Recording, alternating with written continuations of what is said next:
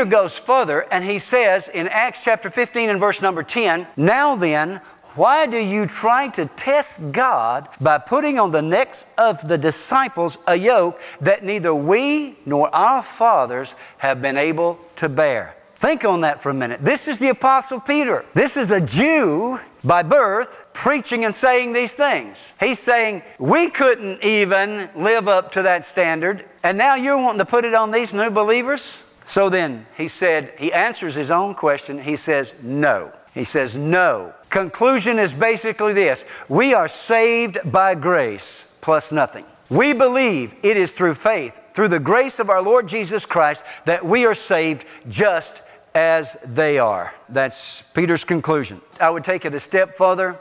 I heard this on the radio the other day. He said, Remember, rules without relationship always produces rebellion. Now take this home and put it to work in your family. Rules without relationship always leads to rebellion. When you try to establish religious rules without a relationship with God, it's going to result in rebellion. Whenever you try to legislate rules in your home without a relationship with your children, it's going to lead to rebellion. They must know you and know that you care for them and that you're watching out for them before they're going to listen to your rules. If you're absent, if you are inconsistent, if you are a phony, don't expect your kids to obey your rules because they see through you. It is with God that if we merely get religious and try to keep a bunch of rules, we will find ourselves in rebellion eventually because guess what? Nobody can keep all the rules. If we were saved by law, and see, some people want to go there, Pastor, just keep it simple.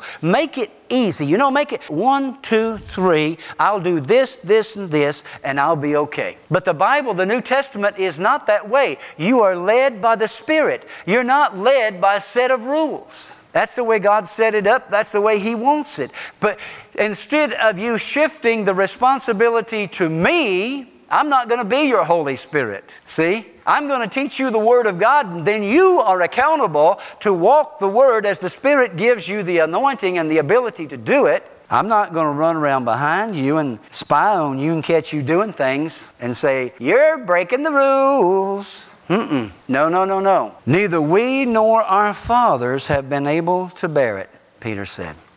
So then, the scriptural response to religion is this Rituals do not make us holy. It is by grace you have been saved through faith. And this is not from yourselves, it is the gift of God. Okay, let's underscore something here for just a moment.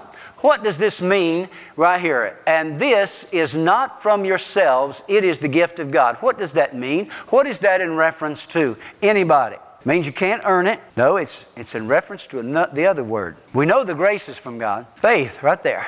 See that word right there? Somebody says, I don't have enough faith to be saved. I just can't believe like you.